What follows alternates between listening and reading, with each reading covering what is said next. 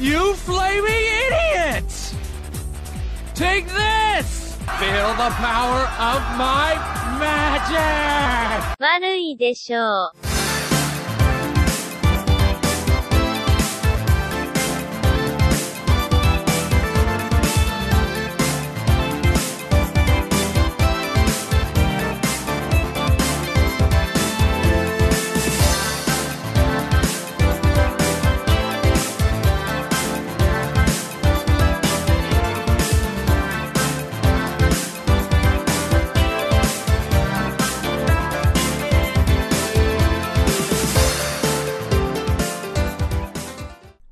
Friends. Welcome, ladies, gentlemen, and NBs to Watery Desho's Stream of Thought for Keep Your Hands Off Eizouken.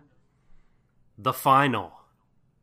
The the last time we'll be visiting with our favorite trio. You know what? No, our favorite quartet. Uh, Thank, thank and- you. I was about to say that I was going to get very indignant all of a sudden. Then our favorite quartet, our favorite film club, um, our our lovely, lovely ladies who are passionate about anime, who make anime, and who show us the process of making anime, who show us the who, joy who of show us making life, anime. Shadan, who show us Yeah. life and all that it contains, all the myriad lessons that we can learn and things we could apply, mottos, principles to live by. I'm the subtle doctor. I'm going to lead us through this. I'm going to attempt to, in these trying times, do this double shot of Eizouken 11 and 12, along with my friend, my ally, my nakama, the hardest working man in pod business, Shadan. You know, I'm just going to come out and say it. Uh, this show, now that's concluded, it has slid into my top three anime of all time. I don't say that lightly, but I mean it. Just coming out the gate with the the takes. Yep. I mean, you know, Penguin Drum, number one, still, obviously. Land of the Lustrous, number two, obviously. But number three, no, that's it now. Eizouken's in there because when it comes to like Penguin Drum, I I adore that show as like a work of art, like because there's so much to unpack from it. It just keeps on giving and giving and giving and giving. The more you plummet. For Land of Lustrous, I appreciate it both as a technical marvel and also just for the raw emotion it brought me, and also just for being a very holistic work where it was also funny but very like melancholy and very insightful. For Eizouken, I think this completes the trinity for me because Eizouken is pure joy.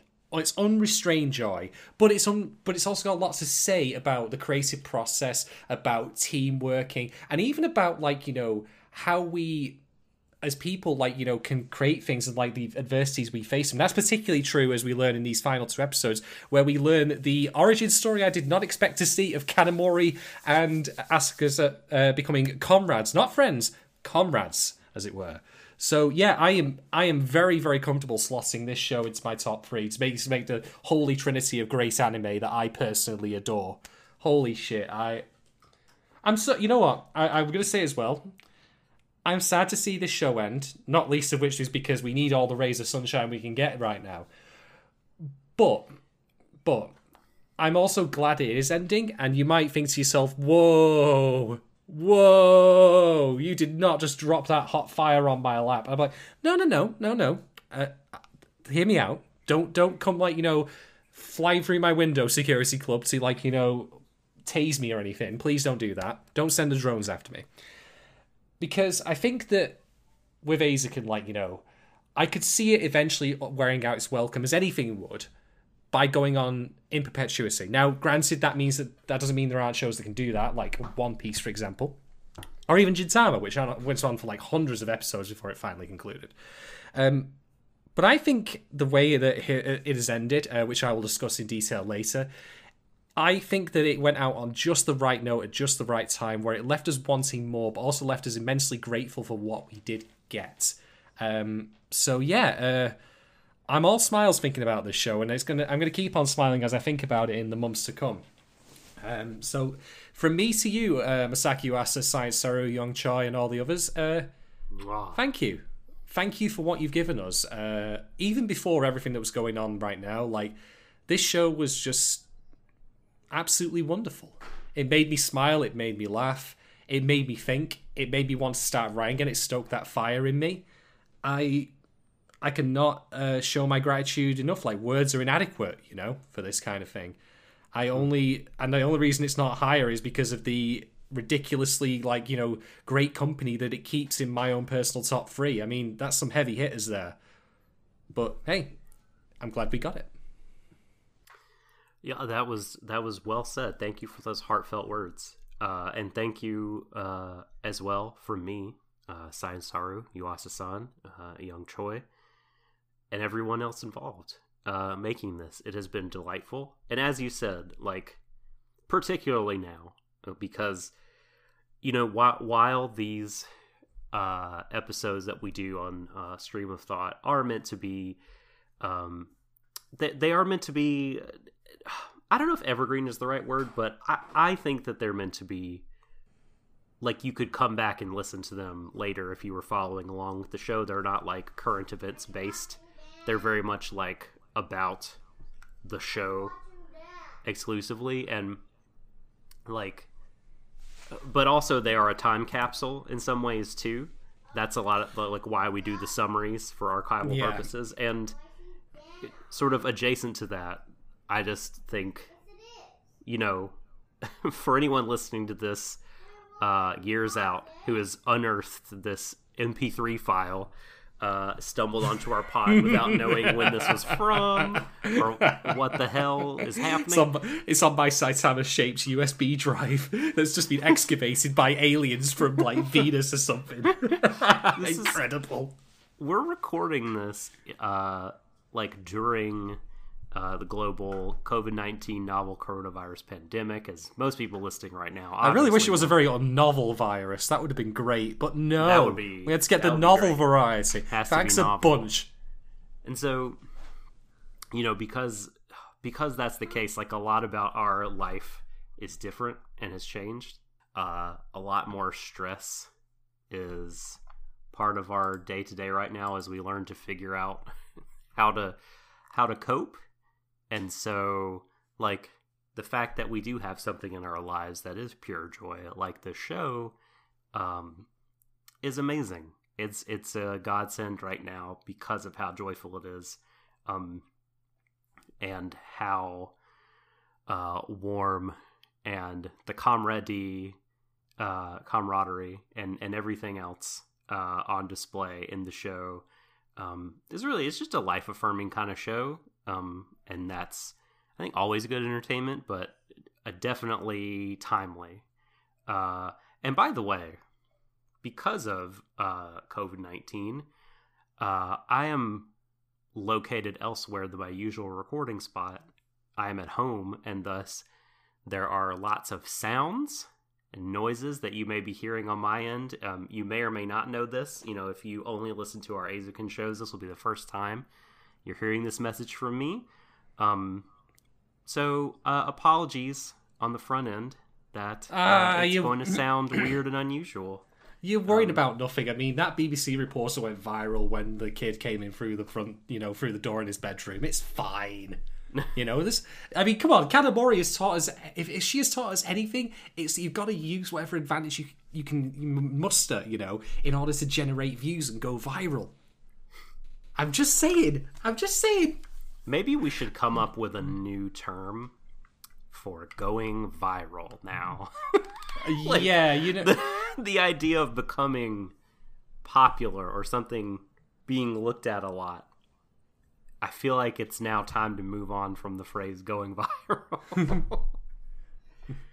something something something mass market we'll we'll figure it out you know um, That's, say Oh. mass say mass appeal in the same way you say mass oh wait that was shit too oh crap right we'll, we'll work it out off off pod folks it'll be fine fine Yes, but um. I, if i may just Uh, add listen. something to you sorry go on I, I before before you add, I need to question you about your top your top three. Um, two questions. One, uh, no, welcome to the NHK. Is it sort of like I still haven't rewatched it, so I can't keep holding on to a memory, you know, something that may not be necessarily relevant to me anymore. Uh, that is, by the way, still one of my projects I have planned for the future to rewatch the show with the knowledge I have now and the mindset I have now, which actually will tie into the thing I was going to say in addition to what you've said. Uh, but I'll come back to that. Uh, you have? Did you have anything else to say about myself? My you second question was, um, why are you committing the crime of leaving Macross Frontier off your top three? Don't say it's nine out of ten. I don't want to hear about some objective rating nonsense. We're talking about personal favorites. Why is Macross Frontier it's not still in your got top three? problems. I'm sorry, it does. The, so do the other show. So Not every to the show same has degree. problems. What? It's not. In the, I'm sorry, it's not in the top three, man. I just, I look, criminal. Thought criminal. I, look. If I'm gonna be damned, I'm gonna be damned for who I am, right? So, you've, I'm afraid you're just gonna have to take the L on this one, Doc. I'm sorry. I, it's not me you're hurting. It's Sheryl Nome. When I, when look, you I've got sick, two figure. I've got two figures of her on my shelf, right? exactly. You have You no know. figures of Phos or. You That's gonna change eventually. Senryaku girl. That's going to change as well. Uh, like Himari's going to be up there, Phos is up there. It's all going to change. I promise you that. I actually want Penguin Drum plushies, by the way, for my uh, for my sofa. But anyway, although then again, may- be maybe really may- maybe appro- maybe appropriating a penguin symbol that is associated with the death cult in that show is possibly not the best idea. Anyway, no, just uh, get the little tiny like the guys that wander around and spray each other That's in the, the, face. that's what I mean. They are still the penguins, though. They are still intrinsically tied to that. And this is setting us a penguin drum podcast. Shit, I'm gonna have to save that for a different time. Okay, uh, right. So the point I was going to make, though, and this is why I, funnily enough, you mentioning Welcome to NHK is so cogent. Actually, it would be remiss and disingenuous of us not to mention the times in which we have, you know, consumed this media and what it means to us as a result. We don't watch things in a vacuum, you know. We don't watch things without some sort of understanding of the outside world or even our own moods, our own lives, you know, pr- building into that. This is why Welcome to NHK was my top anime for such a long time because it was at the time I watched it very important, very meaningful to me. Like it, you know, helped me understand my own uh, place in the world, my own life, and also what I could have potentially been had things been a tiny little bit different. But that was a long time ago when I watched that. I'm a different, per- well, not necessarily a different person, but I'm a, you know, a different version of me. You know, so that's why it doesn't quite hold the same uh, weight in my mind anymore, especially since I haven't re- watched it in so long. Whereas Land of Lustrous is a much more relevant mis- work for me recently. Um, Penguin Drum itself is just timeless work of art, and Eizouken, like you know, we've watched it during a pretty rubbish year, all told. So no wonder we like it. what a bad year. My Yeah. goodness. And it's have we even? Ra- I don't even think we've rounded the quarter pole yet. We're almost. No, can we can we save scum this? You know, I'm just saying. we should- we need to go back to January quickly. Make some different choices. go go to last checkpoint. That would be great. Okay, uh, so yeah, um, I'm unreservedly. I think this show is great, and when the opportunity presents itself, I'm going to pick up the manga. By the way, because I want to. Because while I'm happy with the where the anime ended, like with Land of the Lustrous, I also want to kind of get more, but in a kind of compartmentalized space in my mind. So seeing the seeing the manga itself, I think would definitely be worthwhile. Totally, totally. Um. So, are you ready to take the plunge into into covering the episodes? Um, Oh hell yes!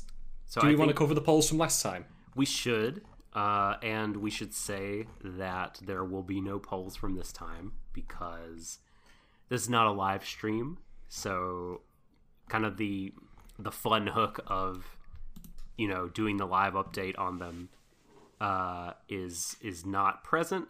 And I might even still have felt differently and wanted to include them if this wasn't the end. But when we're starting a new thing, um, you know, if we have polls that weren't responded to live, like going back and looking at those, just a lot of reasons I think to not have them this time. But it doesn't mean that we have less love for the show. It's not against anything against the show. It is again. It is uh, to do with circumstances.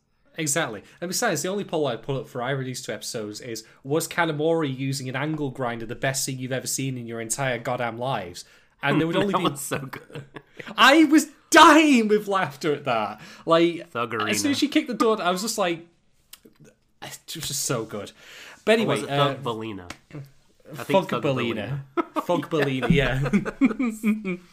My Oh, goodness. Li- little moments, man. Just Why? little things that make you smile. Why? Co- cozy, by the way, cozy Asakusa at the end of episode twelve is such an amazing mood, and I will. I wish to replicate that someday. I've never seen someone look so comfortable in an animated show.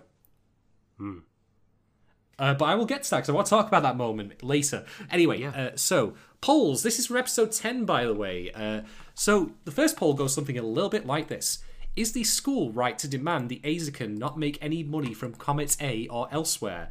11% of you said yes. Uh, please, you know, uh, show you're working on this one. Please explain me yourselves. after class. Yes, see, yes, I will be there with my giant red sharpie, and I'll be doodling on your face. Uh, but otherwise, 89% of you had the right idea and said no, they are perfectly within their rights to make as much money as they want from Comet A or elsewhere. Poll number two Which of the following three options is best? Uh, Kanamori coming in at 6%, Mini Mori coming in at 22%, and Kanamoni coming in at 72%. I would have, if I'd known, added in Fugbellina as a fourth option, but sadly, you know, like I say, we can't save scum this and, you know, do things differently as much as we would like to. Lack Alright. of foresight. Oh man. Um, poll number three: Is there ever a bad time to reference the Akira bike slide? Sixty-five percent you said hell no, do it all the time, and thirty-five percent you said only when into DMs. I'm sure that someone on TikTok has done that at least once. Uh, and you know what? Maybe I'll have to try it myself someday. Although knowing my luck, I'd probably end up completely like you know breaking every bone in my body and also wrecking my bike. Also, I'd have to get a bike first, so that's kind of like you know step one fundamental problem here with this plan. Poll number four. Should the second half of the episode have ended on an actual conflict with a resolution between Kanamori and Asakusa, given that the former was continually getting distracted? Uh, I actually probably should have written the latter here because I got them wrong way round. I was tired. I'm always tired. That's my excuse. Anyway, uh, 35% you said yes, uh, there should have been an actual conflict that got resolved as a result. Uh, but 65% you were totally cool with it as presented. And you know what? I'm fine with it either way, to be honest. I personally would prefer the conflict, but that's very much your mileage may vary on this one. And poll number five, and this is something that I will be bringing up very soon with my own thoughts on it. Should Domeki have finally been inducted into the Eizouken and therefore would have also appeared in the OP along with the trio? Uh, 89% of you said absolutely, lootly, and 11% of you have no souls, uh, as confirmed by the scientific process through this poll, and said no, uh, she should not be inducted into the Eizouken. I don't know how one decides that, uh, but again, please show you're working. Uh, red sharpies So will be at the ready. Here's the argument, right? Um, Oh man, gonna here we be, go. If I'm gonna be uh, that guy and argue That for the other side, um, one, uh, she must maintain membership in the Sound Club for the Sound Club to be a thing, which the Eizouken need and she needs, and also I believe there's a clause at school that says you cannot be a member of two clubs. Um, now, the poll was not about rewriting the rules. If we want to rewrite the rules, the school rules, like the school rules need to be rewritten, in many ways, as we talked about last time.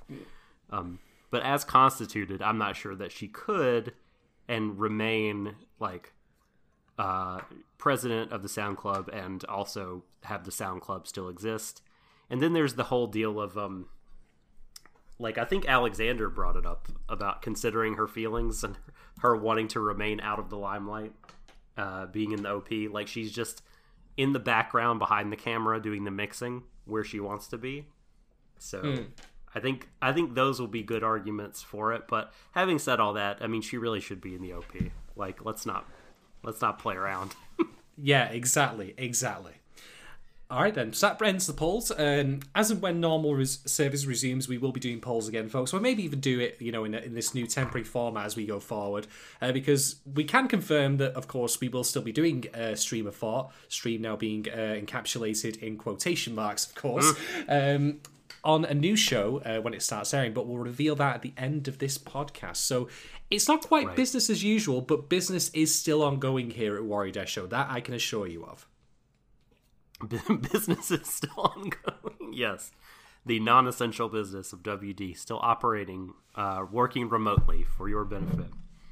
Um, okay, So here's how we're going to do this with the episodes. Uh, we're not going to spend a lot of time on summaries um, because we've got a lot of ground to cover. So what I'm going to do is read the Wikipedia summary for each episode, and as as I get to each episode, then I will talk about the episode director rather than doing them both at once. Um, and then we'll get to our big picture opinions and discussion points. So, episode 11, Each Other's Existence. Um, Sorezone zo no. Gosh, that's a that's a mouthful. Uh, Sorezone no uh, Sanzai, I believe it is. Listeners, please Um, comment if uh, Doc pronounced that correctly, so I can send him a fiver via PayPal. Because right. that did that did sound tricky. I mean, if I you know said that, I'd probably end up like accidentally mangling my words into Japanese and therefore making them some really really awful insult. Which makes me glad I am currently stuck inside. Actually, you know, can you imagine me out and about saying trying to say that out loud? Probably It's get me arrested. if it was in English, it would just be sore zone. But that's not how that's not how the language work, So it's like sorezone. But I had to really look at the word to like to get that one for whatever reason. that was that was a, I tripped over that one. Um, but I had, okay, I, had a sore, I, had, I had a sore zone once. It was in my head, and that was after I drank an entire bottle of vodka. sore zone, no sanzai. Um, so uh, Atsuko uh, Tonomizu is the episode director for this episode, and they actually uh, directed episode two of the show. So they've got uh, a couple of episodes, the you know the one right before the end and the one right after the beginning. So Poetic. Uh, yeah, yeah. Um, funnily enough, they also did the same for uh, an anime called "I'm Being Harassed by the Sexiest Man of the Year." Um, what? yep. Uh, Daikaichi. That's that, that's Daikaichi. that's a show. yeah. That's a Uh, show. Called Daikaichi. I'm being harassed by the sexiest man of the year dash TV. Um, received high marks on Anime News Network. Aired during the fall of 2018. Wow. Um, gee, I wonder what service. I can't really tell from this page what picked it up. I think it's a Funimation one though, if I'm not mistaken. Uh, yeah, but um, but other other CV items for Tonomizu-san. Let's see. Um, nothing that I'm kind of scrolling through that I know of too much, actually. Um, uh, oh, I'm sorry. We've got some crossover with Second Stream, my friend, because what? this person directed episode four of the Case Files of Jeweler Richard. My God. Yes. I don't even remember what episode four was in particular, but it was a good episode because that was a run it- of, of quite good yeah. episodes. Uh, you know, like now I just want the Jewel of Rich Daisuke crossover where Kanamori's just trying to get a gem evaluated for money. Like you just see it like this, like you know, Richard and Seigi they're trying to impart some wisdom on her about her character, and she's just like, "Yes, I get you, but how much is it worth?" But no, no, no, Kanamori-san, you, you don't understand. This this this thing is priceless to your history as a person. No, I I just want the money. There's no, That's all I want. There's no such thing as priceless. you fool. Um, also, uh, Tonomizu was production assistant on the first Danganronpa anime, ah, which is, uh, from what I've seen, and I've seen a bit of it, a faithful adaptation of that game. Um, nothing more, nothing less. So uh, here we go with the summary of this episode. and now we enter the segment Doc reads to you. Because I'm going to read the Wikipedia. and gosh, like, so this already, they're using Asakusa's first name. They're using everyone's first name. And Uh-oh. that's um definitely I'll try to adjust mid flow as I can. But if I say Midori or Tsubame or Sayaka, just know I mean Asakusa, Mizusaki, and Kanamori respectively. oh good. I didn't want to to start offering my thoughts about Madoka Magica because I haven't watched it recently. No? Okay, so here we go. Uh, Asakusa continues to struggle thinking up a story for the anime while the security club forcefully shuts down another school club working with Eizouken to copy DVD. The transcripts club, no less, because you know what's funny? They mention how they were, you know, not involved in the Dead Sea Scrolls. Uh, Which and, that, and you know what I know what how t- like how timely that was because there was recently revealed that the Dead Sea Scroll fragments in some I think it was a Washington D.C. museum. I could be wrong on this. This is me going from my memory. Uh, it turns out they're all as fake as a three dollar bill. oh so no! Oh, I no. just found that amusing. But they didn't they find something? Are is is Hammurabi's code older than the Dead Sea Scrolls? it's quite old. When please- it's please quite chime in, his- They're both real old. This is why we're doing an anime podcast and not a history one. yeah, I know. I used to know this. Is what's sad. I used to be uh, quite good at history, but I was so good at history in high school that I got all this credit and didn't have to take history in college. So I didn't, and I forgot everything. so, Wow, uh, how how ironic. yes, indeed, very ironic. Um, okay, so uh, the Eizouken advisor plays the handheld video games and encourages the club to relax for a bit. Um, so, did you notice uh, the variety of systems? I saw a Game Boy, of course. He was holding that up. He Was was, there on his phone also- previously. Was there also a Vita or or a Uh, GBA? Something to that effect. Yeah, it was either that or it was just his uh, cell phone. It was very ovular because there were like at least three in that little bin. Um. Anyway, so I, I'm gonna say Hmm. Could, could be worse. and Could be worse. Boy Could be an N-Gage. a wonder song. um, okay. Uh, so he plays those games and encourages the club to relax for a bit.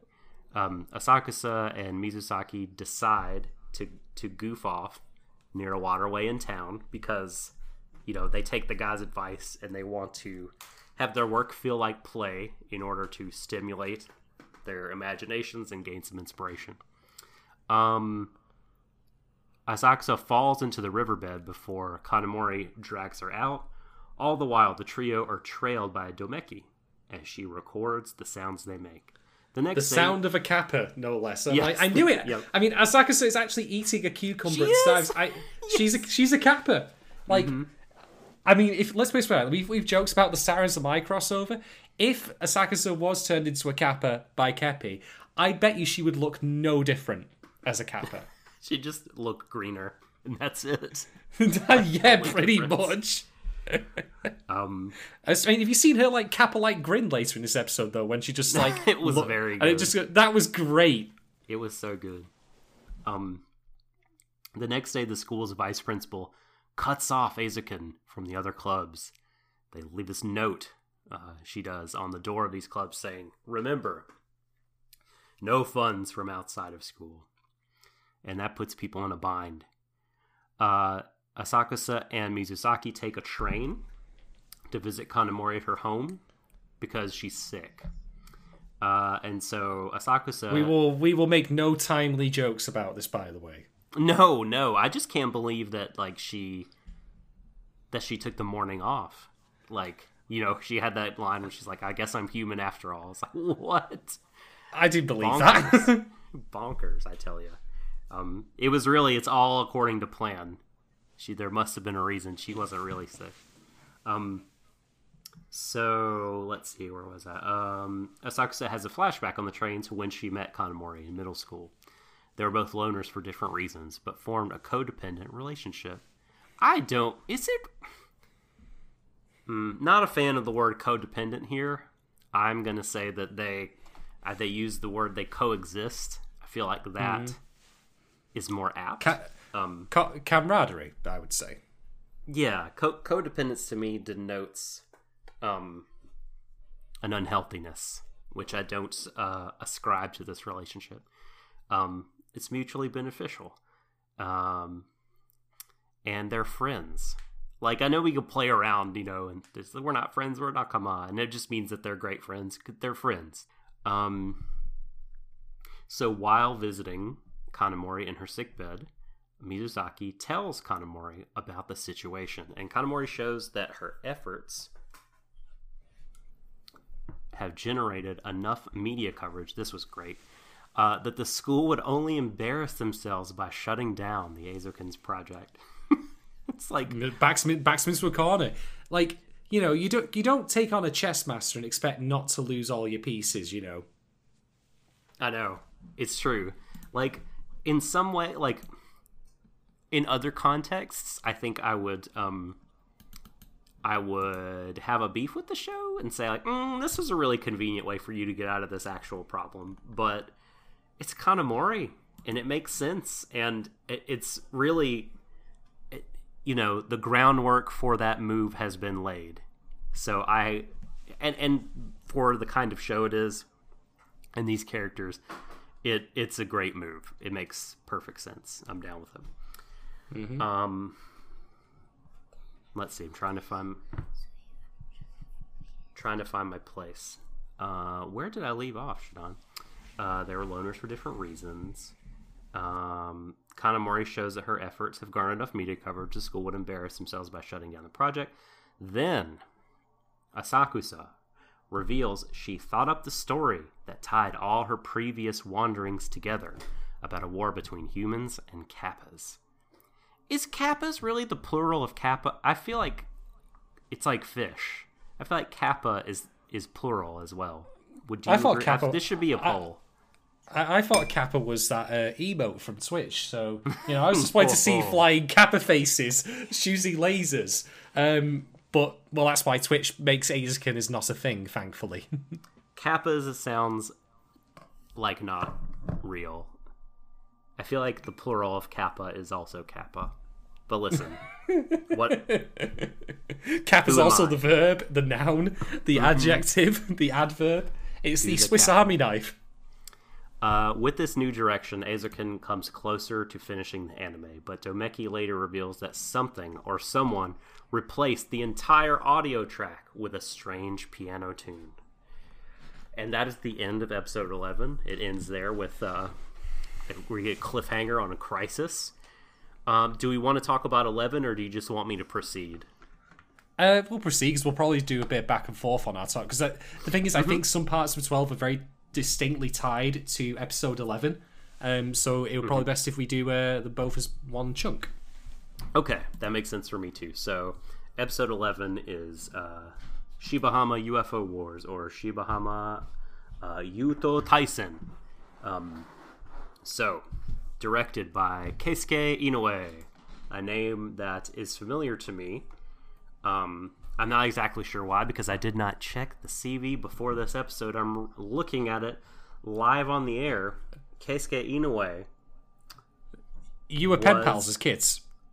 You're right you're that's it that's a hundred percent it um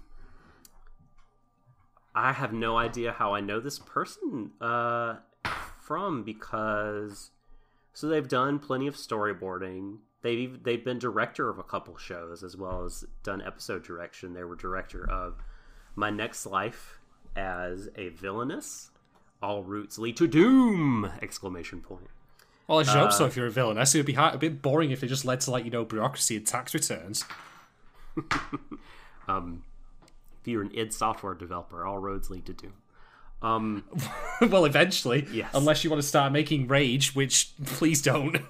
all, all roads lead to daikatana Oh, oh, man! And I thought we were in the end times. That's worse by a long shot. It's very bad.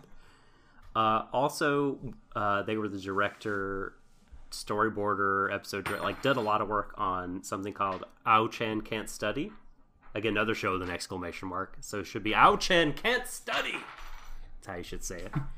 I don't really see anything else that like I that I don't. So I don't know why the name is familiar to me. But oh, also pals, Schu- like. Schumann Sample, as every single person who's ever worked on Eizouken is involved in Schumann Sample. You know, like now, now that you mentioned you, you don't, you, uh, you, you know them from somewhere. All I can keep thinking of is that is the reused plot element from Guilty Crown. and A million other anime are like, oh, uh, you're this like super cool dude, but we were secretly childhood friends, and you were the cool one, really. That's it, Doc. You've got amnesia. That's what it is, and you're gonna reveal your that. secret. Pa- you're gonna reveal the secret power deep within your hand. Man, I hate that. That was so dumb. Um, please, leave that buried from now on. Don't remind me of it. okay. So, summary for this final episode that aired yesterday as of this recording. Um, after finding out their musician changed the main track at the last moment and no one checked, Mizusaki begins to panic. And boy, she really does panic. This is She's in the flap. this is a good couple minutes of her just like yelling and being mad. Um, with time running out, Asakusa proposes changing the end of the anime to match the music track that they have. Pardon me. Took a like sharp intake of breath accidentally there. Um, and keeping the dance party scene as a DVD extra. the look Kanamori gives her at that moment, so good. The headlock, that whole scene, so good. Um, after working heavily through the night to finish their tasks, and by the way, the look, the way that they're all drawn early in the morning when they're going over the final edits at Yeah. the computer is, is harrowing. They look, they look like I don't know what's it. They look like old beaten up leather. they just Yeah. look dead. I mean, Asakusa's like early bedhead, uh, you know, in I think it was episode 4 That was bad, but this was worse. This, This was, was. like, this was like beyond where I was like previously. Like, that's pretty funny, and this was like, Ooh, they look like they've been. uh They look like the POWs they're depicting. oh my rough. god, Jesus. So, um, they work through the night to finish. Eizouken uh, manages to finish their anime, and Kanamori takes extreme measures to get their DVDs printed. Extreme measures being, as you said, uh, using a small uh, handsaw. What was it called? Yep. A, a, a, Angle grinder, a, a what grinder? angle grinder. An angle grinder just through the doorknob. So she takes the extreme measures to make sure they get printed. We love the extreme measures. Big pro extreme measures involving Sayaka Kanamori. The trio mm-hmm. manage to sell out their DVDs, and after the convention ends, they decide to watch their own finished product, Shibahama UFO Wars, and the show ends there. Or does it?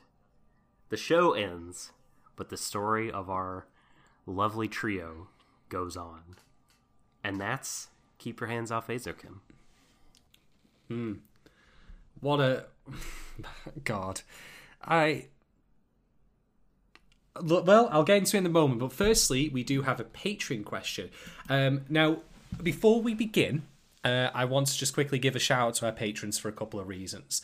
Um, I actually posted recently about uh, the whole situation that's currently going on at the moment and the understanding that, you know, times are tough. Can't expect people to, you know, be putting money into a podcast in general, especially not our own.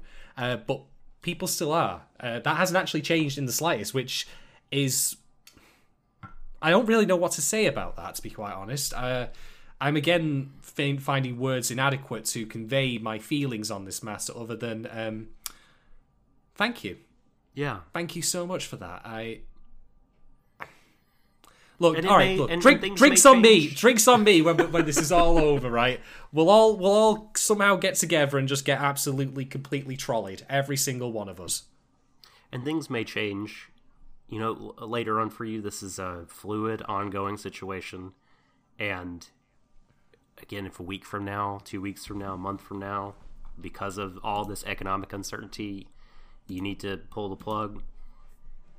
Totally, like it's it's fine. It's totally fine. And like because of what we're doing right now, like I, I we haven't like done an official policy yet, but I think that we're uh, going to start making some more stuff we do um, free, just because things are so crazy. Um, and if you're a patron, you will still get exclusive stuff, not least of which is everything that we got going on in Discord, which is so great. I love our Discord so much, but um, but yeah, so cha- changes will be afoot uh, in, in that regard on our Patreon. Uh, look out for that. And but but also like thanks for for sticking with us uh for for now like you guys are amazing we love you all a lot um can, can i say something before you do Mira's question Shadon? Hell yes. So i just walked into uh my daughter's room um you know with the magic of post-production you will not have known that i left. But at some point with while we've been recording i had to step away. And my daughter was watching keep your hands off Eizouken. She just started to watch Yes. it yeah. Did, was that completely unprompted? well i've been telling her about it off and on saying like you know when you get some time you should watch this because you know she like her mother is an artist a, a budding artist and she's Oh my all god, the time. she's gonna love this show then. and yeah she's like she was halfway through episode two and uh, when i went in her room she told me she's like dad i deeply regret not starting watching this earlier Oh my god. Well, that is that is that's so wholesome. I oh my god. I can feel my heart beating again. I thought Yeah. it stopped like I decades ago. you. Oh my god. Well, uh, you know, after she's finished watching this so- show, you can say, so, well, you know, I do know a podcast you listen to that offers commentary and insight on it. no. No. i i discourage my own family from listening to my podcast for many reasons Oh, oh, God, I, I I threaten them with I threaten them with violence if they ever want to listen to like no, we're not having this discussion. no. I know you I know you're listening, my sisters out there. I'm not going to name. Don't don't don't talk to me about this podcast. Keep your hands off it, please. Right. Right. Anyway. oh boy. Right. Okay. So Mira's question, and we have two actually. Uh, one of which I, I feel like I already answered these though. Um, but the first one is: Was there anything you wanted from this show that you didn't get? Um, I actually have two answers for this one. Uh, the first one is the obvious one, which is I wanted Domeki in the OP. The final episode's OP should have had Domeki in it after she was inducted into the Eizouken. Like, that's your opening moment. They're like, Domeki, you've done a great job. You can just see Asakusa, like, reaching up and struggling to get to her shoulder, like, to pat her on it, because she's so tiny. And then, you know, you go to the OP after she's inducted, and she's joining in with all of it. I really wanted that to happen, but it didn't. If we ever get a season two, which I'd be totally okay with, by the way, then for my money, uh, that should be a thing, you know. Um, that Domeki gets inducted at the start of like season two, and that's your new OP. It's a very, it's a, like an easy breezy style thing that's brand new, but it's got her in it.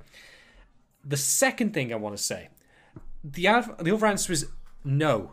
But if there's one thing I really want to applaud this show for, um, it's always doing something new and funny with its characters, which also then still sticks to their pre-established like skits, um, like the ways in which Asakusa's like you know does the gremlin stuff, uh, or for example uh, with Kanamori doing the angle grinder, which was completely unexpected, but paradoxically is completely in keeping with everything we've seen of her before. Um, you know when she said that she would solve things with money and or violence, so anything that I, in theory, could suggest, I don't think I would want actually to go into the show because I think the creators have such a great handle on the character beats that they've created through uh, through Asakusa and company, and they know how best to use them. That hey, you know what, you just keep doing what you're doing. I, I trust you. I trust you on that. Yeah, um I'm struggling to think of anything because I think well I mean I just I I think just more uh, you know, um more either more of the same or more of them in different situations. I mean, I wouldn't mind you know having the girls hang out doing something different. Um I wouldn't mind having the girls hang out and make more anime. Uh, I just want to spend more time with them, but only if it's funny. Like I want more, but I'm in no hurry for more. I want, um, I, I'm willing to wait for quality.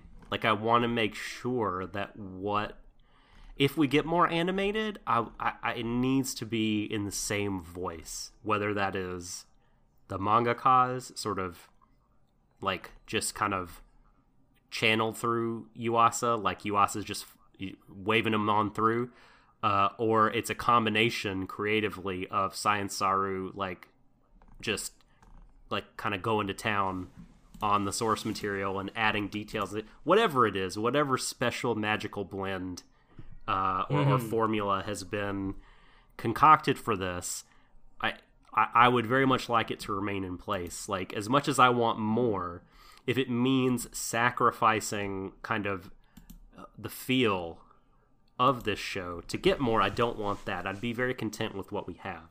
Um, I don't think that there's anything in these two kind of story arcs that we got that I would really change very much. I mean, I think, you know, it, I kept thinking, I hope that they don't go outside of the confines of, of this. I hope that there's not some kind of conflict, or I hope that there's not, um, you know, um, like an origin story. And like then we would we would get it, and it would be delivered in this incredible way that felt really in keeping with everything. And so, yeah, I can't I can't really think of anything that they did. I mean, sure, like I did want Domeki and the OP, um, but but otherwise, like I, I don't know. I think I think it was just. I mean, the show got it got it just right. I mean, it was the Goldilocks of of anime. Like it really did hit hit everything pitch perfect, and always left me feeling uh, just really great. I mean, whether whether it was like pumped up, chilled out, anything in between, um, it always left me feeling positive, and that's the thing that I loved about it. Also, while I'm thinking about it, I don't know if there will be time to talk about this later or not, but um, just just want to like shout out the music Yeah. because like we haven't talked all that much about it and i'm pulling up the list now to see who is credited with the music. It is um, Oorutaichi. Um, i'm sorry. Um, so Oorutaichi uh, props to you my man. Like you killed it. Um, and the only other music credit that they have is uh, the Kick-Heart movie. Um, so I suppose I should. It's one of the things I haven't seen that Yuasa has done. I suppose I should check it out. But, but yeah, like this show, I feel like it would have lost like a lot without the music that it has. Like Yeah. it really lended to like the sense of um, discovery and the real kind of like playful, imaginative vibe that that was going on and like everything and there was such unique instrumentation. Like it sounded like almost nothing else like that i have heard in an anime soundtrack. It made me think of like what other really weird idiosyncratic soundtracks like you know i don't know like akira gave me that feeling too. I'm like wow nothing else sounds like this movie. This music is balls. Like it's crazy. Um, and uh, Uh, you know, that's a that's an amazing segue actually for Mira's next question, um, which goes Did I just say something this music little- is balls? I don't know what that means. But you, I think, yeah, I think you meant baller. Le- leave it in. Leave it in. Oh, y- that's getting quoted out of context. I know that much. Uh, but um, the next one goes something a bit like this. Uh, will you still listen to the OP every Sunday? I know I will. Oh uh, that's from gosh. Mira. Uh, to which my answer is no. I will listen to it every day. I knew it. I knew it was coming. Um, I feel like I will definitely revisit it. Absolutely. It's um, it's it's amazing. Like, and I I can't say that I l- looked at it every time, but I kept the music on. I kept the music on because the music is tremendous. It, yeah, I I mean, I have not much else to add really on that point other than I hope that we get a proper OST release at some point. Because I can totally see like listening to some of this stuff like you know for doing work or studying or like low, let's let's just call it the new lo-fi hip hop beats you know? Well it's sound it's so unique like i could see it becoming uh, almost like a self-parody. Like anytime for, like you were suggesting an idea like if i had a soundboard i would turn on the greatest world music as you Yeah. talked about the idea i mean you know it, it could become because it just has such a unique flavor like i mean it's just, and it's so recognizable you know it's not just another orchestral thing it's not just another um metal soundtrack or acoustic kind of sparse thing. Like it is so um readily identifiable as the Eizouken music. Mm-hmm. And I have to mention as well, like when we talk about the music, it's worth remembering that although there is the in-universe explanation that there is music created for the shorts um, that the A's could create, that's still made by someone in real life. Mm-hmm. So this music is great not only for what it brings to the show in its own right, but also what they understood of the material, the characters. So it kind of gets meta, you know, like we drill down almost Inception-like into the next layer. And I really think that that shows the craft on display here. They were able to accomplish both of those things simultaneously to such a high standard. Absolutely. Absolutely. I mean, that's you could say that about almost any element of the show that the just high standards of quality. And from what I know about the studio, I think my what I'm about to say is like my my fears are pretty allayed. Um, but I, I'm hoping that the crew did not push themselves to the breaking point to give us the standard that we have become so accustomed to in this show. Um, hmm. Because I do not want them, these fine folks, looking like the Eizouken the morning before Comet A. they do not need to be looking like that. Or just as we've discussed before, like, you know, how the industry itself is not really you know the best environment for supporting creators particularly in terms of like wages and such you know and living standards and also yep. the unreasonable workloads upon them. So i think in the end like you know i said i said at length um before on this podcast about how i was concerned about Eizouken was not necessarily practicing what it preaches so to speak in terms of hey this is all really like cool doing the creative process and making an anime but in reality it's hard work. And yet at the very end of it you know what there's been a lot of hard graft back done by the girls in it. Yeah. Even despite everything, and it, that's indeed like the final moment of this episode where like something go- does inevitably go wrong, um, but they make the best of it, which is something I'll come to in a bit. So I'm ultimately okay with it in the end as presented. I think that for the tone the show was going for, the sense of humor it had, but also the sense of joy, that it would have been disingenuous for it to have gone any further, really, in my opinion, into the realm of like deep divisions between the trio or like pairs between in the trio itself you know oh, yeah, and no, also going too hard in on the uh, drudgery of making anime and what it does to people like psychologically and physically uh, mm-hmm. in terms of the demands it puts on them. I mean that is still there. It acknowledges that certainly. But there's a point in which i think if it had gone too far it would have clashed with the tone the show was otherwise trying to set. So yeah, uh, bravo to Saru for treading the line pretty much all the way to the end, pretty flawlessly, in my opinion. Yeah, I guess I should address that too because I'm the one who's been beating that drum, you know, different times. I think I need to have a real, real hard think about it to, to really kind of get my thoughts in order because I just finished watching episodes 11 and 12 for the first time.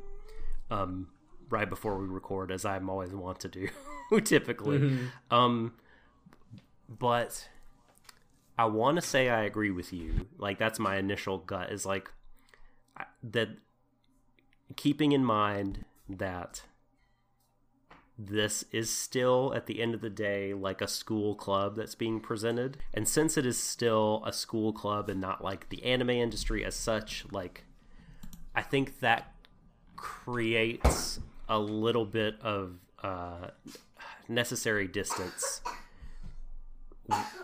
You know, like we're not where it like you said it, it doesn't feel it doesn't feel like it's trying like it's smiling and hiding something behind its back or it doesn't feel like it's a you know just trying to be a puff piece like mm-hmm. I, I think i think there are times when it it does in its own way uh lampshade um that anime like working in it is extremely difficult and is very very very demanding perhaps too demanding for people to live that way 24 7, 365 days a year, even if that's what they want to do. Um, I, I think the show touches on it. I just have to, again, I think really think about does it touch on it enough? Like, but again, just off the top of the dome, coming off everything fresh. I think again the show first and foremost wanted to be a celebration of the process of creating anime. It wanted to uh, educate, and I think it accomplished both of those goals. But I do I do think that in its again in small ways, in ways that were not ham fisted, um, it said to to the audience, "Hey, um, this is not this glamorous, painless thing. This is uh, something that great sacrifices required to do it, and and it's often required because conditions are not ideal. And I think that that is kind of the point worth sticking on because I think if conditions in the industry were better, what would be asked of people would obviously be less less taxing on them um they would there would be have a more healthy environment. But because you know i think the school was maybe kind of a good setting to show that like maybe the production process can be overly fragmented um in some ways. And that you know lack of communication between different departments can cause these massive screw ups that end up really almost tanking a production like that's pretty rough i mean i, I don't i don't think that it ta- it didn't really talk too too much about like labor and what's appropriate and what's fair mm-hmm. but Yeah, I, but, yeah, I but I think it just it's a may just really finish uh, really quickly. Um, but but I think you know it because it is the kind of show it is talking about what it's talking about.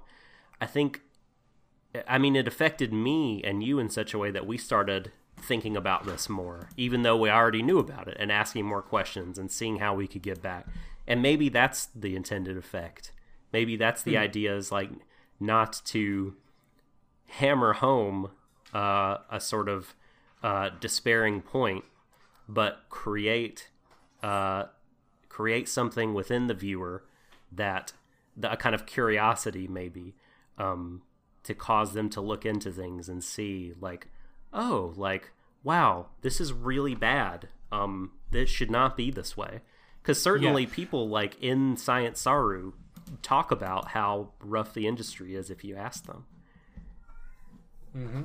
Yeah, I'm with you on that. And the more I think about it, like I think that because it's in the school setting, as you say, in the club setting, like it is very much an indie and an amateur work combined into one. So I think that it would have to have a change in setting in order to actually properly address those issues if the show had wanted to go in that route to begin with. Um, but it's not. So I think that the problems they face are ones that are sensible in terms of the environment that they're working in. But I would expect that if you know we got a season, say five or whatever, where the trio finally go and make their own full-blown independent studio, that we would then see them come into focus, like dealing with production committees, for example. Um, but I do think as well that Eizouken as a show, to me, still wants to teach you something, and that's to pay attention to what's going on, both in terms of the actual like animation that's being used, but also the demands it places on the creators as well. And I would hope that the takeaway lesson, therefore, as you said, Doc, is okay, I can see that's difficult, and then you go and watch a completely different show, which is not about making anime, but nonetheless wasn't itself created by someone, mm-hmm. and you might think to yourself, I wonder how difficult it was to make this scene, and you might, you know, have your interest peaks and you know, look at further into that, and then you start discovering, oh god, this is a lot more like you know arduous than I realized. Because I think that it's fair to say that you and I, we came into the show with some un- knowledge already of the difficulties and the uh, problems the industry faces. So we already came in armed with that knowledge, but I do think AZA provides a framework for people to just be a bit more critical uh, and, you know, how shall we say it? To take a closer look at what they're consuming, both in terms of like how it Yeah. was made, uh, like you know, artistically, but also how it was made in terms of the human uh, cost and demands as well. Yeah, I still have issues with the way episode four didn't stick the landing for me. I, I thought the. I, I still think the message was a little muddled in terms of, um, you know, the that uh, the human cost was sort of downplayed um, because oh, it was all worth it in the end, um, and just my own kind of point of view, like I, that that just didn't sit well with me. But I do think there were other scenes in the show that that balanced that out pretty well, like when when they, they got paid for doing the robot anime short. Um, you do you remember they barely made any money? Yeah. for all like that. I I asked his response to like the 1.5 million yen or however much it was. That still sticks. That's still there in my memory. So, I mean, all things considered, like, was it perfect on this score? Like, I mean, to to me, just the way I am, you can never have too many of the kind of messages that um, that I that hey, these people are being exploited. Hey, labor treated unfairly in this industry, as in most in, as in all industries, right? Um, but but all told, I think it did an okay job. And again, like you, you know, put so well, you said it way better than I could that um this show uh is has done the job uh, and we know it's done the job because it's done it in us of fostering like that that curiosity in the brain about like well how bad is this really? Like what is the human cost of making anime? And you know you don't have to look very far um, to find the anime you know dormitory project and the new uh, system making project just to be like wow. They have these really concrete statistics about what animators make per drawing two dollars and per day and per year and it's and they work so hard but they make so little this is um seems profoundly unjust and and that's why like uh, about to plug our own self here. That's why we give 20% of our our patreon earnings to the new system making project uh, because we believe in the anime dormitory folks uh, sort of ability to create change um, in in this uh, in this space. Yep. Um, definitely do check out their their uh, latest project. By the way, I think now more than ever, um, if you can spare some money, send it their way. It will definitely be appreciated by them. Um, but you mentioned something, Doc, about how you know you said I brought up that the show educates you and makes you take a more critical eye. Uh, this is now as good a time as any for me to get into my first talking point, which relates to episode 12 specifically. And let's talk about the actual showing of Shibahama uh, UFO Wars here. Because if there's one thing I want to know about watching this, um, there are no asides in it. There's no commentary from like director's commentary, even if you want to call it that, from Asakusa, from Kanamori, or from Mizusaki. We get to see pretty much the entire thing as it is presented to the audience, uh, who we see, you know, put the Blu-rays or the DVDs in their players. Uh, the like, for example, the restaurant owner, the art club, uh, even Mizusaki's grandmother, who I would have sworn from implication had passed away in the interim. i think it was the flashback. vice principal That was the vice. I'm sure that was Mizusaki's grandmother. because I, um I could she be the- wrong. the, old lady um the, the elderly lady uh watering the flowers in episode 11 i believe that was her that put the disc in I could be wrong on that, but anyway, uh, that's mooting uh, really. Um, the point is though, like first off, I love again how it's bringing us into this show uh, and the short itself by putting us on the same level as the audience here. We're seeing it, you know, as they do. Now, granted, uh, this is in complete opposition to episode four's presentation, where the audience, um, like you know, we see like the, the casing flying out of the screen, for example. But I was okay with it in that case because that to me felt like it, you know, the show selling to us the impact it was having on them. Like, you know, that was the Eizouken's first like big test, which they passed. Uh, so we were on board at that point, and so were the people who had seen it. But obviously, there were people trying to get in the way, like the student council. Um, but this time around, we're now aligned with the rest of the audience members. We're seeing it as they see it, which in of itself is a really neat point. I like that we simply get to see the finished products, Yeah, as too. is, wi- without you know any uh, asides or the like. But then I think it goes further than that, and I think it actually goes to show a really healthy respect for the audience on the part of the show itself, because it's asking you through showing Shibahama um, UFO Wars to apply everything it's taught you. To apply everything that this show has told you about what it's done to see. Oh, I recognize that. That's repeated animation. Oh, I recognize this as a directional touch in order to, like, you know, show the duality of the two forces. Like, the fact that you know we see so many repeated animations of the kappas and the humans like you know just mirrored for example with the obvious aesthetic changes that they have like that is both in of itself in terms of its creation a cost saving measure and a time saving measure but it helps reinforce Asakusa's point that the film now has that they are you know basically the same they're just fighting over you know miscommunication so I really, really admire the show for having, you know, the respect it has for the audience that I find so lacking in so many other shows, particularly the ones that, you know, fan service fests. Like, it it has said to you throughout all of 12 episodes thus far, we're going to tell you so many things about how this works. We're going to show you, like, for example, how things put together, how tweening works, how audio is produced. Uh, we're going to show you the creative process in terms of inspiration and locations. Uh, and then it's not so much a final exam for the audience as in us, but rather it's more of a now let's see what you make of this on your own terms with everything that we have taught you.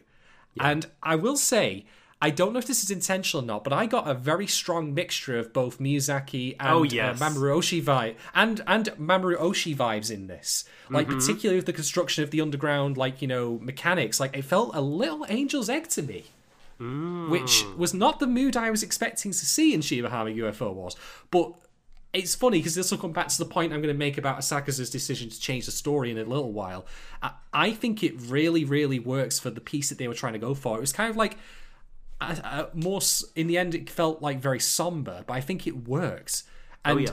be- and bear in mind, like that's in like stark contrast to the Tank Girl um, fight, which in of itself was just more of a demonstration, but it wasn't like you know any deep like examination of humanity or anything like that. And then of course you get the uh, the robot one, which was just more giant robots are cool. What more do you need than that? Um, but yeah, like kudos to the show's creators and also the mangaka, who I presume delivered this in much a similar way for presenting it as is, um, which is great in terms of aligning us with the audience, but also showing the respect to us as viewers that hey. I hope you've taken something away from this, you know, something that you will use going forward when you critically analyze or even just casually consume a piece of work. Like you'll have a greater appreciation for what you watch. So, two thumbs up on that point alone. Yeah, yeah. I mean, it was a beautiful story, wasn't it? Like, I was um, really, I was really impressed at like the storytelling in in their short and the kind of story that was told. Um, just like a, yeah, it, it was. It was not a simple like solution. You know, it was really kind of tragic. Like two two individuals on different sides of the war, like uh, of a of a long standing war, like that. Actually, I'm sorry, not a long standing war, a war that like um, I can't remember if it's been going on for a long time or not, but those civilizations were meant to be, uh, like at peace with one another. It's just that their method of communication it just broke down after so long of each each civilization on their own deciding to be insular and concerned with their own needs first over time they just forgot about talking to each other and You know what? It sounds like the last time I tried running a raid guild in World of Warcraft. Just to break down ah. communication over time, and we ended up fighting each other after some server transferred. The pricks. Now that's all fiction. I did that didn't actually happen. Although there was a fair bit of guild drama in my time in World of Warcraft. Ah, I miss those days a little bit. I must say, not for the drama. Oh, and I, I like I, I really enjoyed how like the the ships would just fly in front of their their ally to to protect their quote unquote enemy, and uh, uh, it was just so lovely. was it was a really Yeah, lovely. Um, there was something very organic about the Kappa UFOs, like floating almost like petals coming off a tree. Uh, that's the impression I got when they first came out of the water. Yeah, um, almost a jellyfish as well, propelling themselves upward. Yeah, and then we get uses of repeat animation in the in the thing as well, like with the drones walking out of the assembly line. I mean, it's the same animation cycle for each of them repeated over and over, but I'm okay with that. And then when the uh, human uh, ships launch, again, repeats animation cycle. You can see it there, but it works. Um, Totally, and you also, tell- even the very sorry, go on. Oh, yeah, I was just gonna say, I feel like you could tell a lot of in in a lot of cases.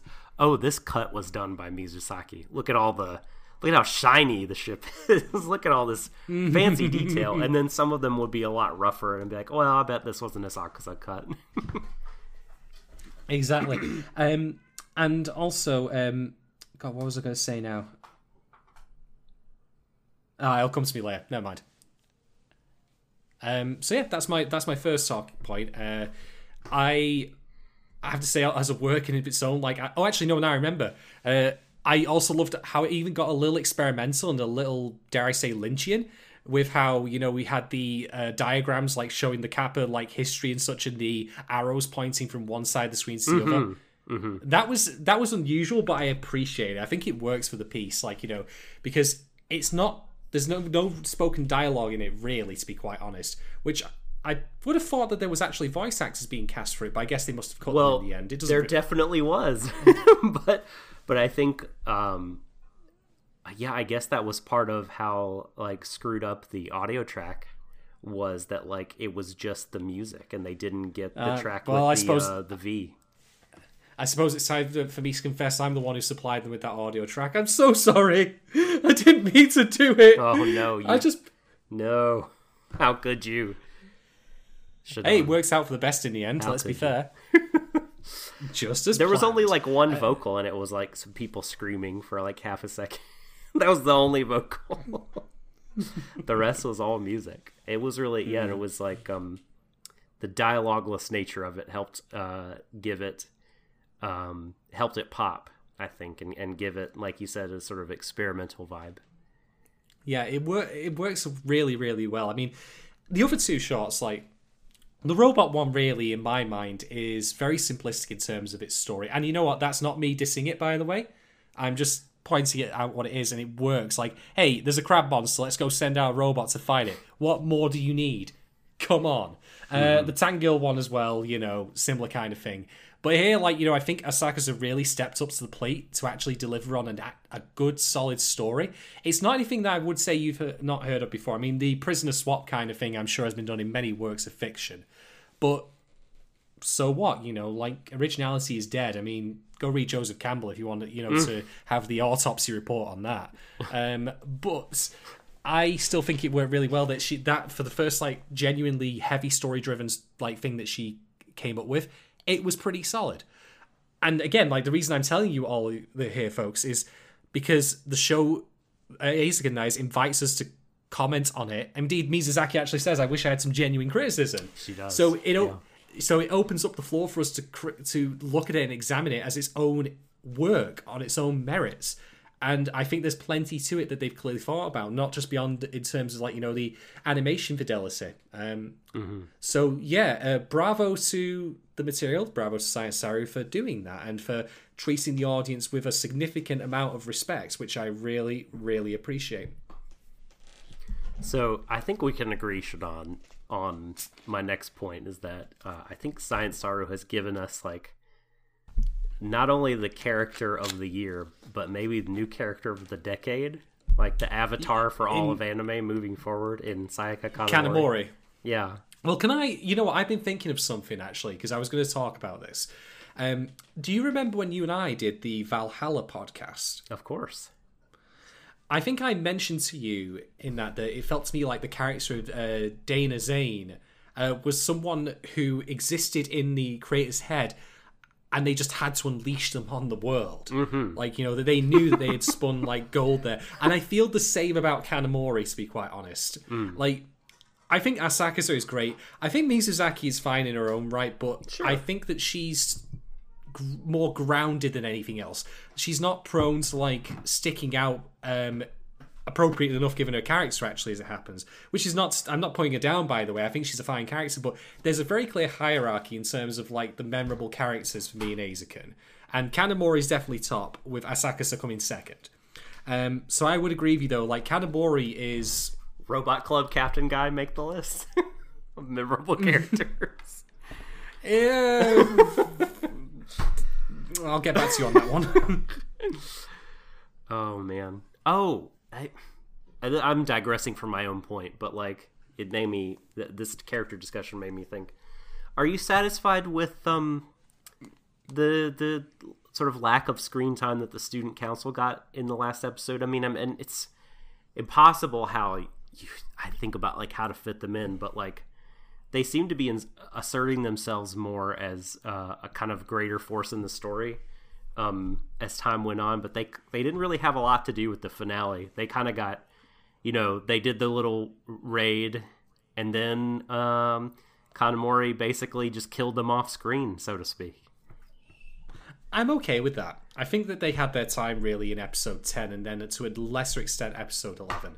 But I do think it actually fits the show that the real problem that they run into at the end is one of an unforeseen like complication. Yes, yes. Because there's a lot like Kanamori like defeating the student council, that was something she could plan for, and she did. So it's no surprise that they would be like, you know, the penultimate final boss. But the final boss, as it as to me makes more sense, is the one that, oh, we've got a deadline to meet. We've got, I don't know, 10 hours, 12, 13, 14, however many it is. Uh, and this audio track, it's great for a different show entirely, not this one. yes, yes. So what? So what in the flying blue F do we do? Uh, I think it actually fits the, uh, the show's. Um, I think it fits what the show's trying to say, especially given what happens as a result of it, which is that it again it enforces the idea of art coming from adversity. Like sometimes you can do more with less. Like Asakusa actually, in my opinion, legitimately makes the story better Yes. through the change she implements, where she concedes, hey, you know what? It's not as simple as you know. Oh, they reconcile and it's all gravy. Like no, the the point is that they have to keep on fighting. And you know, to try and make things better, they can't simply be complacent and let it go. I'm like, for for for a gremlin like her, uh, that is a very, especially someone who okay, Kappa, yes, Kappa gremlin. There we go. We'll we'll we'll split the difference. For someone like her, I'm not saying Asakusa is immature, far from it, but she's also not really had a mind for story uh, and like theme and idea, really, in my opinion, or at least hasn't really ever co- kind of fleshed out beyond the basics, like conceptuals. Yeah. Um, I thought that was a very, very cogent point for. Although I have to ask you, Doc, you obviously couldn't have missed the fact that the Kappa story was originally based on her experiences with Kanamori, like you know, two people who from diff- disparate sides coming together. Um, do you think actually? In fact, no, I've just realised it's even more genius. Do you think it actually is uh, very uh, sagely on her part to recognise that she and Kanamori will always continue to be butting heads if they were to continue doing the Eizouken project? Because they'll always find ways to disagree, like her over production versus her doing creative stuff. Do you think that maybe helps the story still gel with her own experience? Um, I think it does, and I think that makes it even better. Holy shit! so so is what what you're asking if like the kappa human conflict is um kind of reflective of uh Kanamori and Asakusa's relationship to some degree Yes. their working relationship Well, uh, yeah, I think. Well, I think the initial draft of it before the change was that they, you know, they misunderstood each other, but then came to coexist. That's why she calls it coexistence. You know, as the theme of the work. Um, but if there's one thing again the show has made clear as it's got along is that they continually do butt heads, not in a you know overly like yelly shouty way. I mean, Kanamori does try to strangle her, but we let bygones be bygones. It's neither here nor there that she tried to murder her. Um, so I think that you know the change still reflects the reality of their relationship, which is not that you know they got to that starting point and then it ended, you know, they don't have to conflicts anymore. Rather, they'll continue butting heads. But that's fine. That's part of the creative process. You know, there is always going to be compromise and sacrifice and mutual understanding that's necessary. So I think that Asakusa realizing that um, and making the change in her work is also reflective of her understanding her relationship with Kanamori better, which I think is super neat. Like, I'm glad that they kept it, you know, the parallel between the two even after the change. Yeah, I think you put it actually really well. Like she feels like this fully like fleshed out character like that was inhabiting someone's mind and it just brought to life fully formed and um I don't know if I want if I I started to say like she feels like a real but like I don't know if she she feels really real or realistic but like I mean, how many people? I mean, to be fair, how many people do you know who kick down doors of angle grinders to get DVDs made of anime? Too few. I mean, I know a few. I know a Too few. few. No- well, no, no. Um, she's larger than life is how I describe it. totally um and uh, but, but that's but that's really great and she's larger than life but she still has um like she still has uh, multiple kind of dimensions to her like Mm-hmm. she's not totally straightforward it, it, to be like simplistic like there's there's stuff going on there you know what i mean like she's not just simply like uh the gruff manager with the heart of gold because does she have a heart of gold i'm not sure it's buried deeply She under she she'd have, she'd have she'd have pawned it off if she had one. but you know that for a yeah, fact. that's the thing is she's but no, so, she she has a grounded origin. I think is what you mean to say. Like, because uh, her origin story as Mini Mori is eminently relatable. Like, you know, Mm-hmm. a, a place of familiarity that is ultimately taken from her through forces outside of her control, and she, as Alex put, it, will you know play within the system, uh, bend rules as necessary in order to make sure it doesn't happen again. and like she um you know regardless of what she may say she really cares about the other members of that club like she really really does and i think if it would not work this character if she was totally selfish and completely driven by money for her own kind of gain but uh what what she what she values is not money but security, in my opinion. Mm-hmm. Sure. Sure. And um and like creativity, like not like cuz she's not a creative, but like producing something and making something and it's like she said I like mean, there's no say there's no better say she's not barometer of quality, right? That is what she would say than if you how much you get paid for what you make. Hmm. I mean, you do say she's not a creative, but I mean, to come up with that solution to getting the DVDs made by angle grinding their way through this, what I presume to be a mob's, like a mob boss's door. I mean, that's a pretty creative solution, in that my was opinion. Very good. That was so good. Hi, I'm here with the data. Stephen King couldn't have dreamed up a better scene. He's tried, and it doesn't even compare. I feel like, yeah, I mean, as much as the show is like about imagination and the power of um, kind of the synthesis of like art and life and like what art can do for you and how experience informs your creativity and like imagination being um this thing that is like just human magic like uh, those things are like the the domain of Asakusa chiefly, but also Mizusaki gets to play around in that.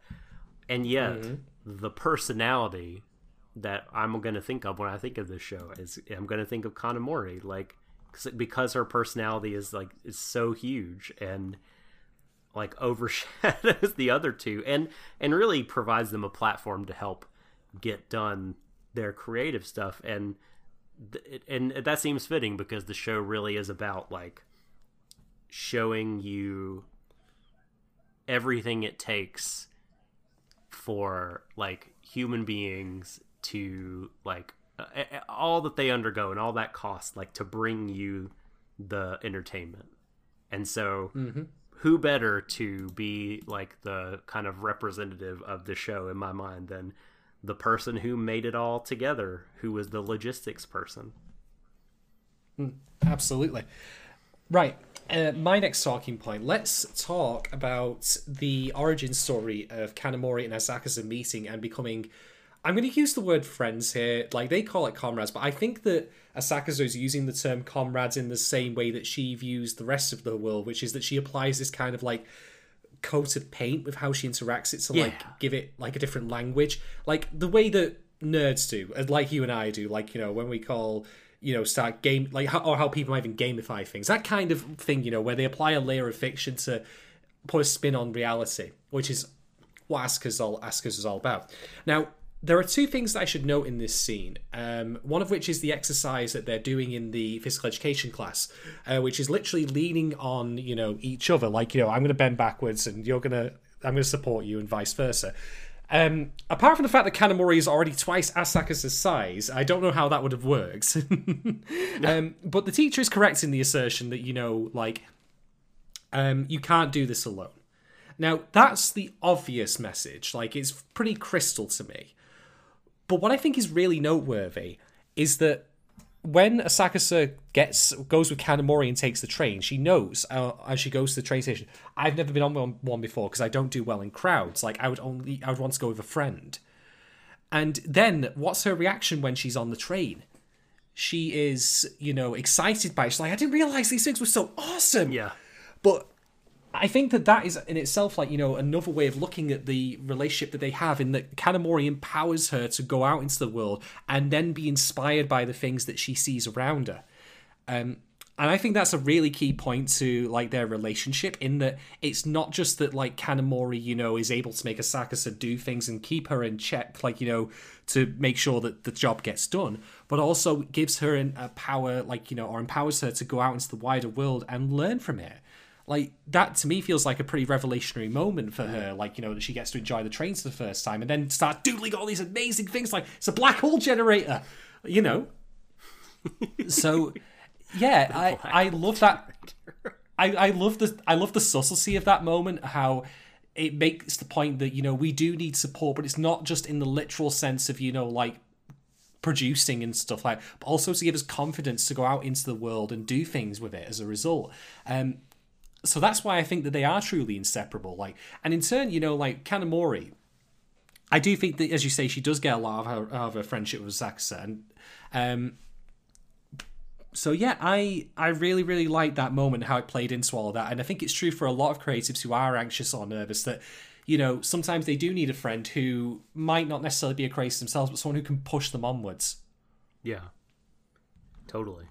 Absolutely. Like, um, yeah, they're more than just people that like to hang out together. Like, they sort of uh, help fuel the things that, like, give uh, the, the things that give each of their lives kind of color and I don't say meaning because that sounds a little extreme, but like the the things that they look forward to about getting up in the morning, right?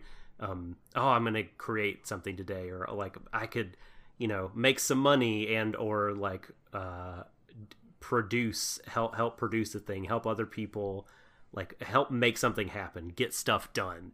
Um, like each of uh, Asakusa helps Kanamori do that and Kanamori helps Asakusa do that. And so it's like this I don't know, it's it feels like that maybe that's maybe that's part of why they're nakama, not just tomodachi, not just like buddies, but they're like friends cuz like they like they're not just people that get together and chat and have some things in common, like they drive each other forward and help lift each other up in terms of like their passions which is cool which is a more like classical aristotelian definition of friendship which we don't have to get into but but yes um i like that and uh mizusaki's cool too Oh yeah, uh, I feel I feel like her part in the show kind of sort of came to an end with the resolution of her own arc, but that's not a bad thing necessarily. Uh, yeah I it was a really important arc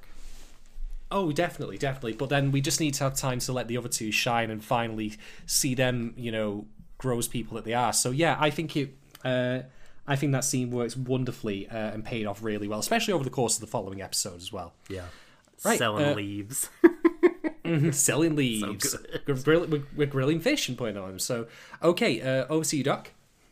Oh, what do I want to say?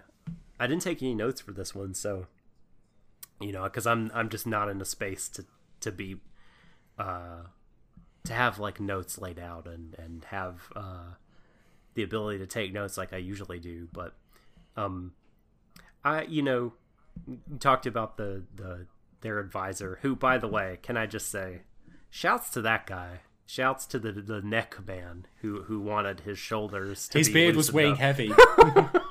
beard because um like you know now uh we see th- that he's sort of the unseen uh, he's an unseen hero as well like he has to be at school whenever they're at school which is constantly so he's just like basically living in this old beat up car playing video games all the time instead of at home doing something I don't know that he probably would rather be doing. So shouts to you, uh, heavy beard guy.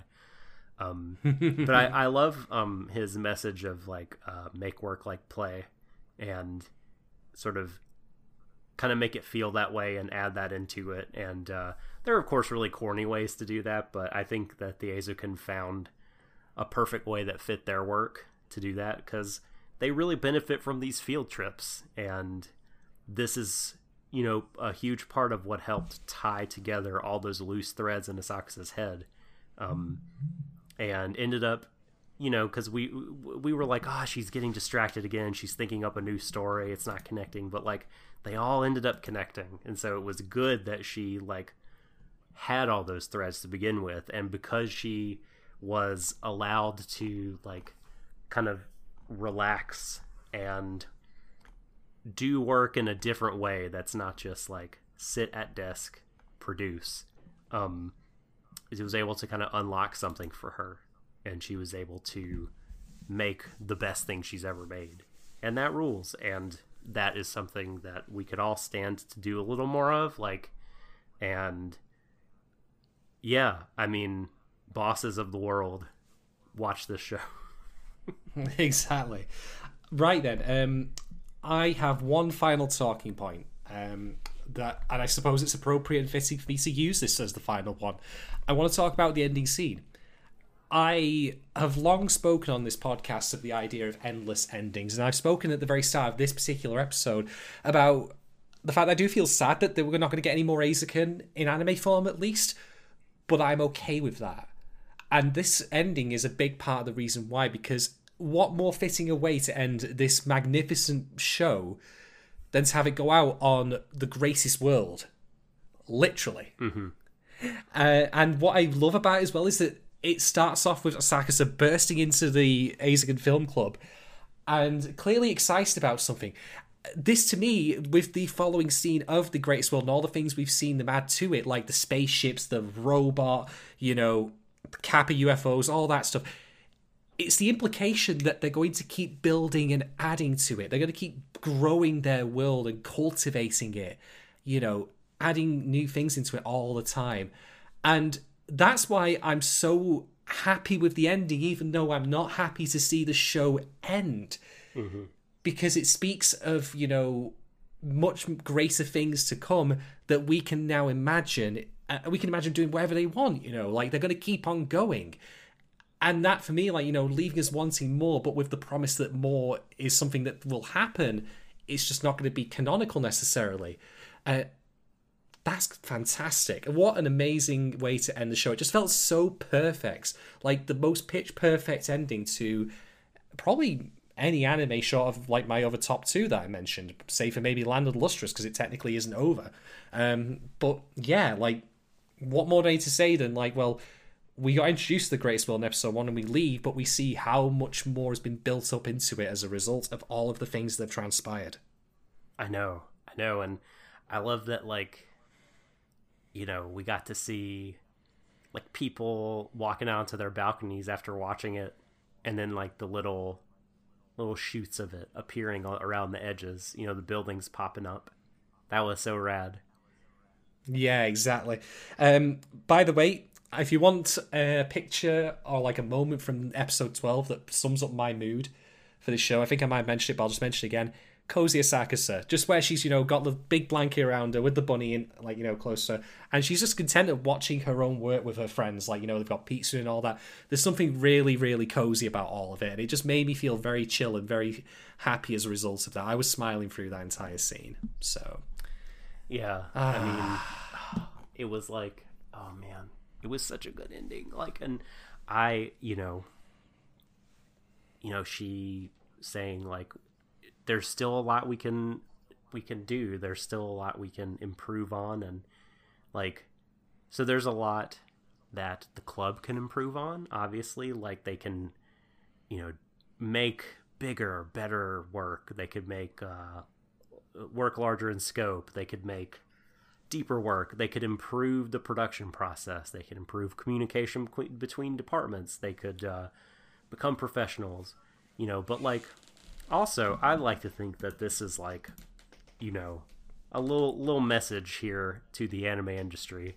Like, there's still a long way to go, and there's still a lot more that we, as professional animators, um, can do to get better, but not just professional animators. I mean, but like kind of the w- what I actually do mean is like that overarching structure that is the anime industry. That is the thing that like you know really uh exploits those people. So like it's sort of a rallying cry to animators to keep fighting the good fight, but also Hell but also like hey, um production committees and people holding the money like you have a long way to go too you could do so much better like i feel like it's just like the perfect line to to end it on is like you know what we've seen has been has been amazing. It's really been amazing. And it's not over. There's nowhere to go but up. Like we can keep improving together. Um maybe if we just don't make the mistake that the kappas and humans made maybe if we talk to each other and let each other know what we need maybe we won't fall into that deep-seated conflict Mm-hmm. Absolutely. Right, uh, I'm all done on talking point stock. Do you have anything else you want to add? not really man i mean i'm you know i'm sad it's i am sad it's over as much as i 100% am behind what i had said before like don't please don't give me subpar Eizouken i only want the best Eizouken i'll be sad to see these three go i mean i i really i have truly enjoyed spending time with them every single week it's been it's been a highlight of 2020 which is a bad year but they have made it made it good in, in spats. They have indeed. Right then, um, I suppose that brings us to the end of the uh, of this particular podcast. Uh, thank you very much, everyone who's listened. Uh, I suppose should we reveal now what we'll be covering next? Sure, throw it out there. So uh, it's a little show called Listeners, which is coming out in the next anime season. Do you have more info about it to hand, Doc? Because I vaguely remember the premise from when we discussed it, but with everything that's been going on, like you know, it's completely left my memory. Um, Will you pull up the premise while I say that it is, uh, I believe, it's a Mappa produced show, which, um, you know, we we have seen some some good Mappa on this podcast. Um, I have seen some plenty of good Mappa in my lifetime.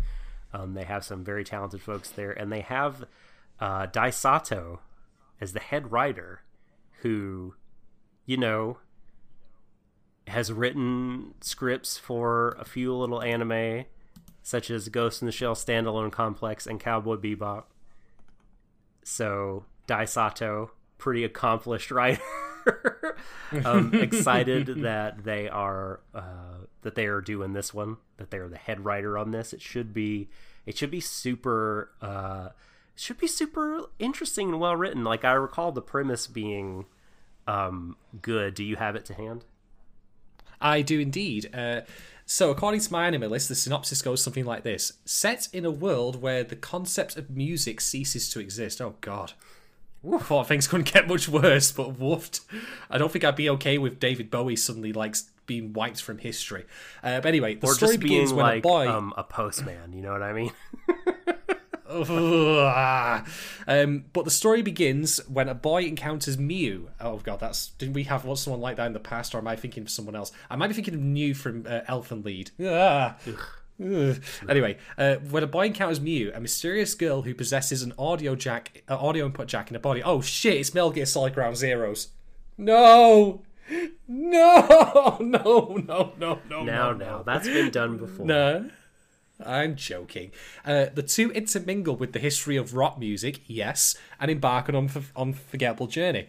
Bit thin of a premise here, I admit, on Mal, but I will take it because it's, you know, I mean, it seems like a road trip that's centered around rock music. What more could you possibly want with that? Uh, I would be remiss, by the way, if I didn't mention that Miu is voiced by Rie Takahashi, who is the voice of Mash Kyrielight in the various uh, Fate Grand Order uh, films and such. And I think, if I'm looking at this right, uh, ooh, uh, uh, where is it? I'm, I'm sure that I saw it. Uh, she's also the voice of Emilia from ReZero. Good voice actor. Good. Indeed. So we'll be uh, covering that as of when it starts airing, which I think might very well be next week. I'm sure we'll find out. Um, but yeah, uh, April the 4th, it says it starts here, according to Mel. Uh, broadcast on a Saturday, no less. So it looks like we'll be doing our usual uh, Monday slot for this one. Mm, good stuff. Good stuff. Yep. Right. Um, well, that's it. Shall we? Uh, shall we take us away, Doc? If you would, please. Well, Oh, actually, rate- uh, before we do the episode, uh, before, oh God, we do. Yes, I, man, it, my head's so pickled. Um, I'm gonna say that for episode eleven, I liked it a lot as I did with all of them, but I do feel like some of the sections of it where they're wandering like the waterways, for example, was more of the same exploring like for inspiration, which does pay off. And don't get me wrong. Um, but I didn't feel quite as engaged with those moments as I did, say, with the stuff with Kanamori and Asakusa. But that's just me as a character-driven kind of guy. Uh, so I will give that one. Um, I'll give that one four point five. Uh, you know, raccoon dog catching nets out of five because there's an amazing moment when Asakusa gets netted Yes. by Kanamori. Yes. Yes. Who's that Pokemon? um, and then for episode five, uh, sorry, five. What am I talking about? I've I've just spoiled my rating, haven't I? Uh, for episode twelve, uh, I am going to, in the end, give it five out of five uh, paper bags over the head. By oh, that was such a great like. Or do the publicity stunt will will intrigue people if they think that you're you just you have to hide your identity because you made this anime. Oh, Kanamori is a genius. Um, yeah, I I am I'm gonna give. Uh, I, think I'm going to give.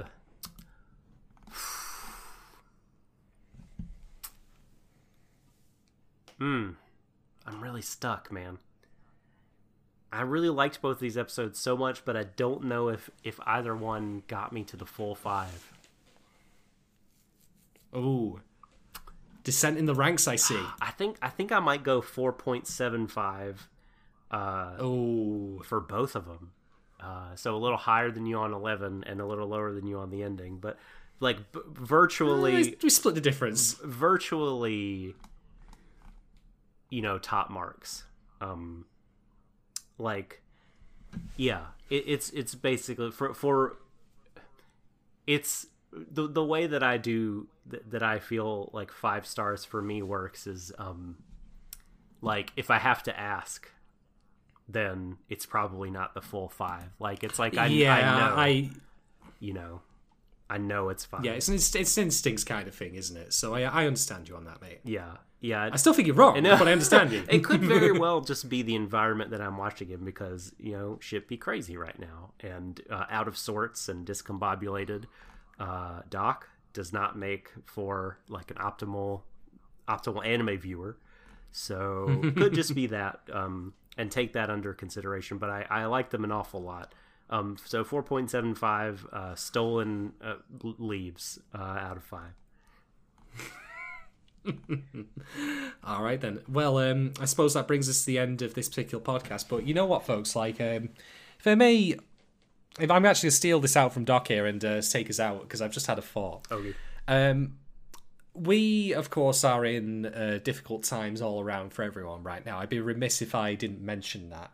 Um, so I first off want to thank you for listening, uh, you the viewer at home. Uh, I want to thank our patrons again for their continued support. Not, and by the way, I mean financially, but rather just in terms of, you know, helping form a part of our community and being uh, great people to engage with. It's really been helping me through this. Um, so thank you for that. I hope that you know whoever's listening to this that you make the best of a bad situation here. That's not, by the way, for me encouraging you to go out. Stay the fuck at home. Um, unless you absolutely must leave the house for reasons that the government will tell you to. Me and the government are not normally in alignment, but you know what I mean. But rather, what I mean to say is that, you know, take uh, take care of yourselves, take care of your loved ones, stay in touch with people. Uh, just ask them how they're doing. You know, shoot the breeze with them, say some silly stuff, go watch some stuff together via group watches, however you want to do it. Play some multiplayer games, um, all that kind of good stuff. There, do what you can. Uh, we will get through this. I am very certain of that. It's just going to be difficult for a time. Um, and if I had one other piece of advice I would give, it's to um, have something in mind for when this is all over, something to look forward to, someone you might want to meet, you know, or some place you want to go that you've otherwise felt you didn't want to do before. Uh, I'm certainly holding on to some of that stuff myself. But, you know, when we close out these podcasts, we often end with that refrain from uh, Macross, you know, of embrace each other, everyone to the ends of the universe, which is, you know, cheesy but uh, likable in its own right. I love But it. Speak not I- an ill word of it. I would not. But you know what? I think on this particular occasion, and given the show that we've just, you know, covered and the times it calls for, if there's one takeaway message that I can give you from Eizouken, it would, of course, be easy breezy. Good night, everyone. Good night. We would like to thank Masa Soundworks for allowing us to use his track GPS for the intro to our podcast. You can find him on Twitter at Maso Puppy. We would like to thank Phil Dragash for our incredible podcast album artwork and Twitter banner. You can find him on Twitter at Phil Dragash. And of course, we'd be remiss if we didn't thank our incredible, lovely patrons God bless you for your support. And if you would like to become a patron, head on over to patreon.com slash whatarwedesho. Shouts to my wife and kids for always putting up with me. And for everyone listening out there, don't give up, fam. Find the courage to take one step forward.